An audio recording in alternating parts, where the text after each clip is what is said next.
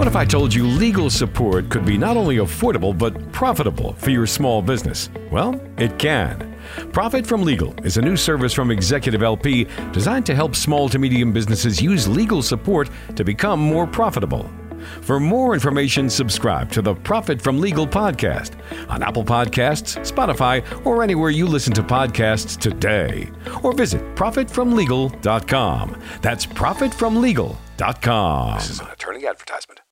Okay, here we go. Another episode Marketing Management Money. This is Ryan Murray and Ryan Owens. We are going to uh, walk you through the topic of data driven decisions today. And this is kind of a, uh, it, it, it feels initially like it's going to be a little bit of a snoozer where you're like, oh boy, data driven. Wow, I mean, you guys picked a winner for, for today's topic. But honestly, uh, in business, this is super important and most of the time overlooked.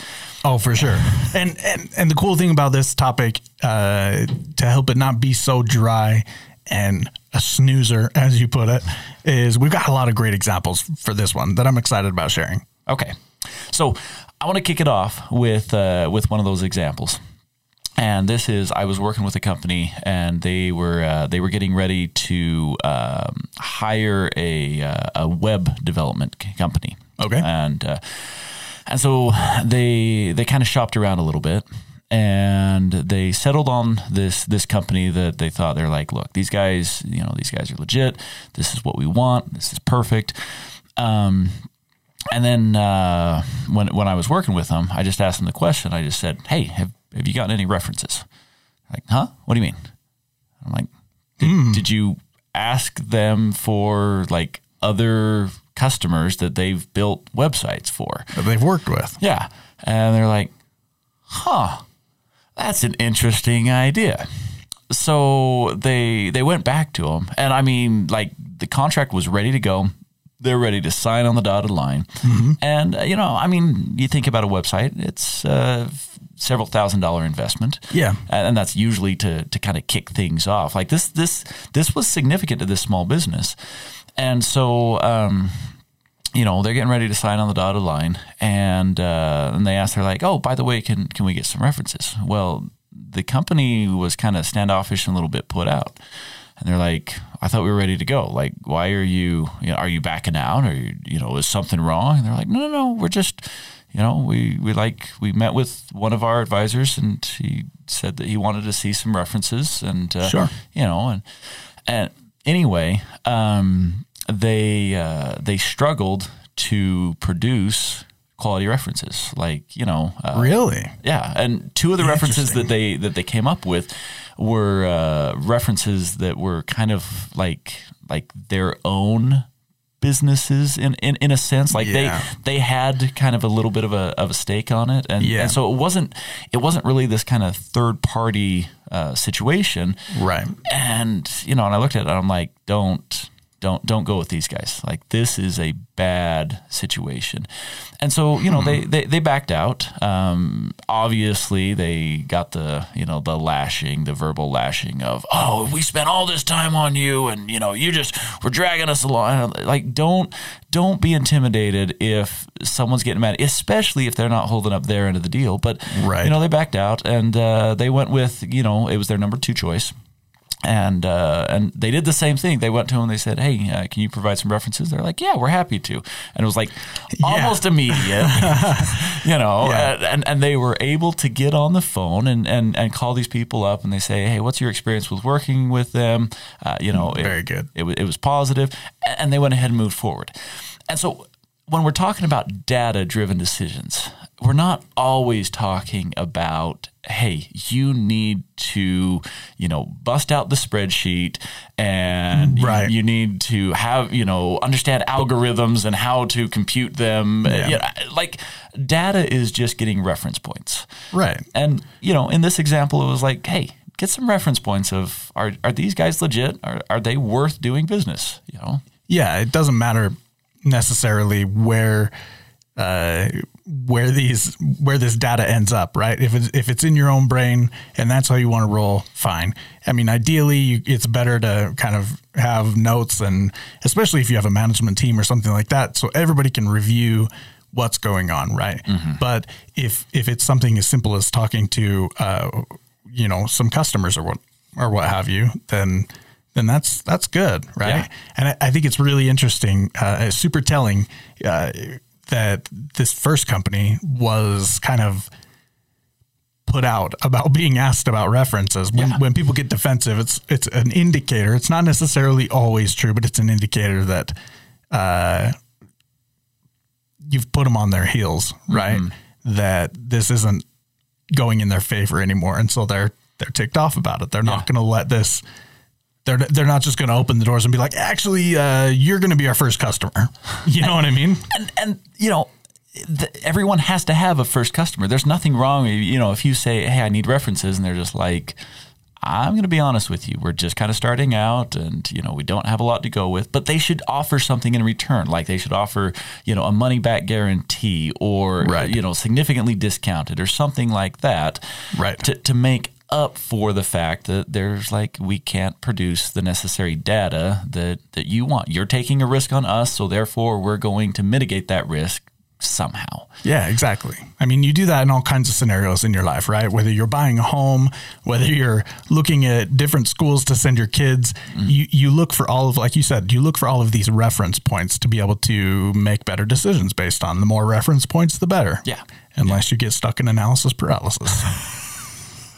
Wait, We're going to save that part for the end, though. I, I was gonna say we're gonna get into that, but let's So- let, let's still keep it on the up and up, the Right, I know, right? side for a second. No, I actually really love this this topic. I have been in so many different scenarios in my life, um, and especially in small business, as I've consulted different uh, startups or small businesses. It's come up often. You know, at, at what what point do we kind of draw this line, right? Yeah. How how far do we go in in gathering data before we make these decisions? And uh, Before you even go there, I, I I'm, I'm gonna I'm gonna throw you for a little loop here for sure, a second. all right. what types of decisions should we use data for in the first place? Everything. And yes, everything. and and the reason why I want to go here for just a second, and then I'm going to let you go back to it, but I, I'm I'm just going to bring up this one example that uh, I was working with another company, and they had a graphic designer. And we went through and we showed the graphic designer how to use data to make sure Yeah. that their brand was consistent. Mm-hmm. A- And, it was data points of, okay, are you using the correct fonts? Are you using the correct colors? Are you using the correct size? You know, are you consistent throughout? And all of a sudden, their brand, it, dramatically improved because they were using data. And that was a graphic designer. That's not, Yeah. you know, you think, oh, graphic designer, it's creative, it's not data. No, there's still a data side to it. So I just wanted Yeah, to no. point that out. No, I- I'll, I'm- I'll let you jump back in. No, I'm glad they did because that's that's exactly kind of where I was going to go with this. Is like there has to be this shift essentially, mm-hmm. right, in in what we perceive as data, right? Like that's kind of how you open the episode. It's not always just about crunching numbers through formulas in an Excel spreadsheet. Right. It's taking these reference points and, and evaluating them. You know, how valuable is this? How credible is this? Sure. Um, how much weight do I want to place on this point? And and then making decisions based on that. I was working with a startup that was in the um, wedding registry kind of a, a world, right? Wedding, re- oh, okay. You, you got to be a little bit more clear because when you say wedding registry, I So- don't picture a company. I picture a service that like major retailers offer. So it, it, this was kind of a, an in between um, to make it really easy for people attending uh, a wedding or an, any type of it didn't it didn't Oh, so they did all the legwork on the registration, so Right. you could figure out what gifts to get them easily. yeah and you'd be able to link it to different different big companies who who also had their own individual registry right so you could take all of this and just consolidate it into one and then the other side of it was that Hmm. That's they an interesting idea. Yeah, and the other side of it was that people who were wanting to buy things off of the registry or donate money or or what have you, um, again, whether this was for a wedding or, or otherwise, they were able to do it in, in a much more personal way rather than just being like, go to www.I'm gonna buy stuff.com and click buy, and then it shows from Karen and George. Yeah, you know what I mean? right. So they were able to personalize this online purchase Okay, or this okay. online donation kind of thing. Yeah. It actually was pretty cool. But when they were starting out, as they're gathering their data points, like, do we have a target market here? Is this what our target market wants to see? So when when they first started out, they were actually, um, I ca- I can't remember exactly what they were doing. It wasn't it wasn't that though. And as they went out and were gathering these data points, they ended up pivoting hard mm.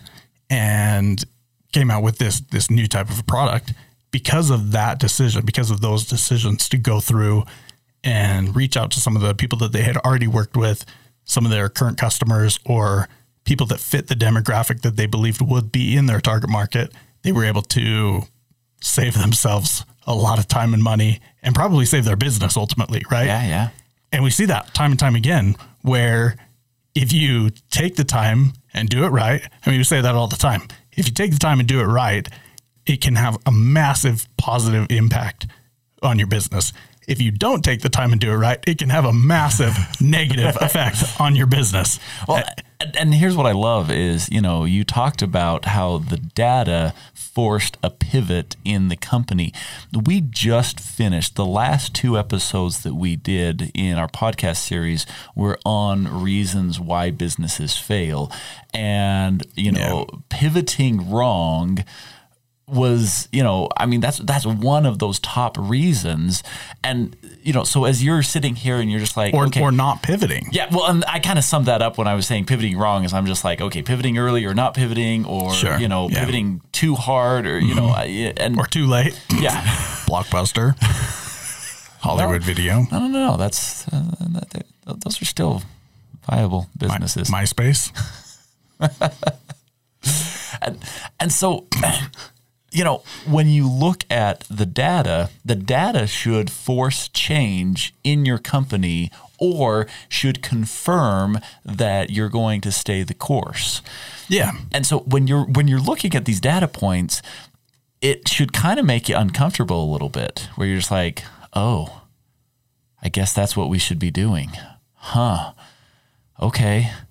You know we're we're going to do this a little bit differently. In fact us recently i'm going to i'm going to make it personal you said at the beginning we're going to show lots of examples Well, Yeah. i'm going to use us as an example here for Okay. a second so we've been doing our podcast show for oh my goodness for a year and a half two years Year and a half yeah year, year and a roughly. half yeah so we did the uh, we did the first year of the show and we had a format and after doing uh, you know talking with some of our listeners and our audience and kind of getting some feedback uh, we decided to update the format of the show based on specific information that we were given and as a result, uh, we had more engagement because people could kind of pick and choose how they wanted to consume the show. Yeah. A- And, so, you know, it was a data driven decision. Yeah. And, and by data, you know, I mean, we're, we're sitting there, you know, like counting tick marks, zeros and ones, or anything crazy like that. It literally was talking to the customer and saying, hey, what is it that you want? Yeah. And then it was talking to others in the industry, other podcast hosts, and saying, hey, what's worked for you? And then marrying the two into Yep. something that, you know, made sense for what we were trying to accomplish. Yeah. And it, and it refined what we do. It put us on a better plane. And we're going to So- have to do that again. Oh, yeah, in for sure. a year or two. Yeah, I don't know when, you know, but we'll uh, we'll keep refining that. and, and for a number of reasons, right? And I believe this is universal to all small businesses or startups or, or what have you. Again, using us as the example, as we grow and change and and modify our outlook on on business by working with other small businesses and things, the old ways of doing things may not fit what we evolve into. And the same goes for our customer base. As things happen in the world and whatnot, as our customer base changes and grows, then our current format may not fit them. Yeah. And that's the way it is in business as well. You got to have your finger on the pulse of your market. Yeah. Right. Yeah. Because it's a living, breathing thing. I, I love that phrase or that analogy. I think it's so on the nose. Yeah, yeah. So I want to talk about data in sales. So a lot of times people think that sales is just, you know, you go in, you get it done, you've got to have that sales personality. And there's a lot of truth to that. Some people, you know, they naturally excel in a kind of a sales environment. Right. Uh, they enjoy it. They enjoy the challenge of closing the deal. But there's also a lot of data that can go into this. And so if you have a sales team that's not the your traditional salesperson, you know, they don't have that stereotypical where they're they're just kind of almost annoying in your face you know, aggressive type sales personality which that's not a common personality. You know most people that are on a sales team are more like ah, you know i just kind of like to to talk to people. I, you know i don't want to pressure them into the sale. And, and i'm like there's a lot of value in incorporating data into this strategy. Enough value that I'm going to just call this out as its own little mini episode inside of the episode. Of, Ooh, I know. it's a first.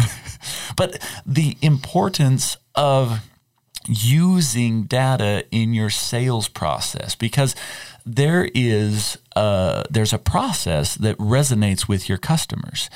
And Right. so if you have a sales team or you're over a sales team or you are the salesperson, look and see what the interaction was like.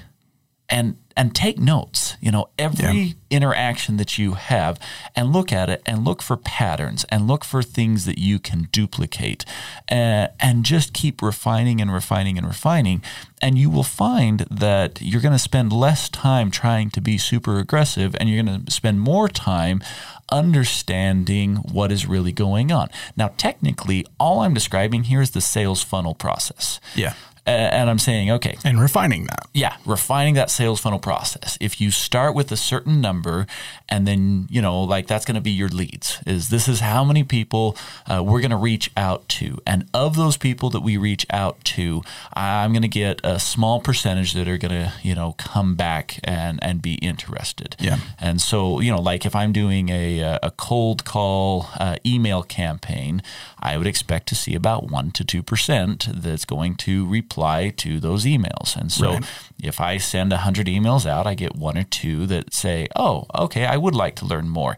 If I send a 1,000 out, then I should get 10 to 20 that say, oh, okay, I would like to learn more. Mm-hmm. And then the follow up is, okay, now I'm going to engage with these people. Well, of those 10 to 20, you know, if I'm doing a good job of closing, then I, you know maybe I'm going to close six of them, and so I send a thousand emails out. I get ten to twenty responses. I follow up directly with those ten to twenty, and I'm able to close six of them. And it's not that I'm pushy; it's just that I've narrowed it down to who's interested in what I have to offer. And I mean, this same process works if you want to use social media. It's like, okay, how many posts do I have to put out there, and how much engagement do I have to get on my posts, and from that engagement, how much follow up do I have to do? And then how am I able to close it? And it becomes a numbers game. And if you can calculate it, then you just plug in whatever number you want. You're like, oh, okay, I've got to post 17 times before I will get someone who wants to engage with my company or, you know, whatever the case may be. I'm just making Yeah. up numbers on the social media Right. thing, but, Right. uh, you know, like, like that's what it is. It's a numbers game. Yeah, you're absolutely right. It it 100% is a numbers game. I love how you broke that down. There are two things. Number one, you definitely do not want to get stuck in analysis paralysis. That is so easy at this point in the game, especially if you're a nerd like me that you know, you start to get a hold of some of those numbers and it's like, yeah, now we can make some real decisions. And it's like, oh, mate, but I can make an even better decision if I just have this little extra chunk of data. And so we're going to go out and get that. And then it's like, ooh, but wait, if I do this, then maybe I can understand this piece of my target market that I don't yet mm-hmm. while I'm doing this. And it's like, okay, so we're going to go out and get that. And six months later, it's like, wait, wait, wait, wait. I have one more thing, just one. You know what I mean? Right. And so it, it, I mean, not everybody's that way, just like not everybody's your stereotypical type of a salesman, but that's still, regardless of whether you have that tendency or not, It creeps in. it does. And you want to be aware of it, right? Um, and I love how you talked about different percentages of or potential percentages of, of closing in a sales funnel, right? Moving customers from one stage to the next. And, and I think this ties in really, really well to the analysis paralysis piece, um, at least it's, it's something that as I've worked on it has been a game changer for me. Is you know you have this one to, you send out 100 emails you have these one to two this one to two percent that gets back with you and you're like yeah we might want to do something being able to take those one to two responses or the one to two percent and move them to the next level and see what happens and then making decisions to adjust your process based on what you find happens um, to be able to turn that quickly will keep you out of analysis paralysis Yeah. but you also need to not just fly off the handle and be like, "Oh, we got one response back. They said they didn't like it, so we're changing everything." Yeah, you know yeah. what I mean. And so it's a matter of okay, let's get some meaningful, some meaningful data behind this decision. You know, you may have three or four responses come in, and you may have a suspicion that's like, "Oh, we should probably change this." So get a few more points. Once you confirm that, then make make it happen, right? And then you'll find out did it work? Did we make the right move? Because then your next couple of responses will come in and they'll confirm it, or they'll they'll say, "Whoa, whoa, whoa, what are you doing?" You know what I mean?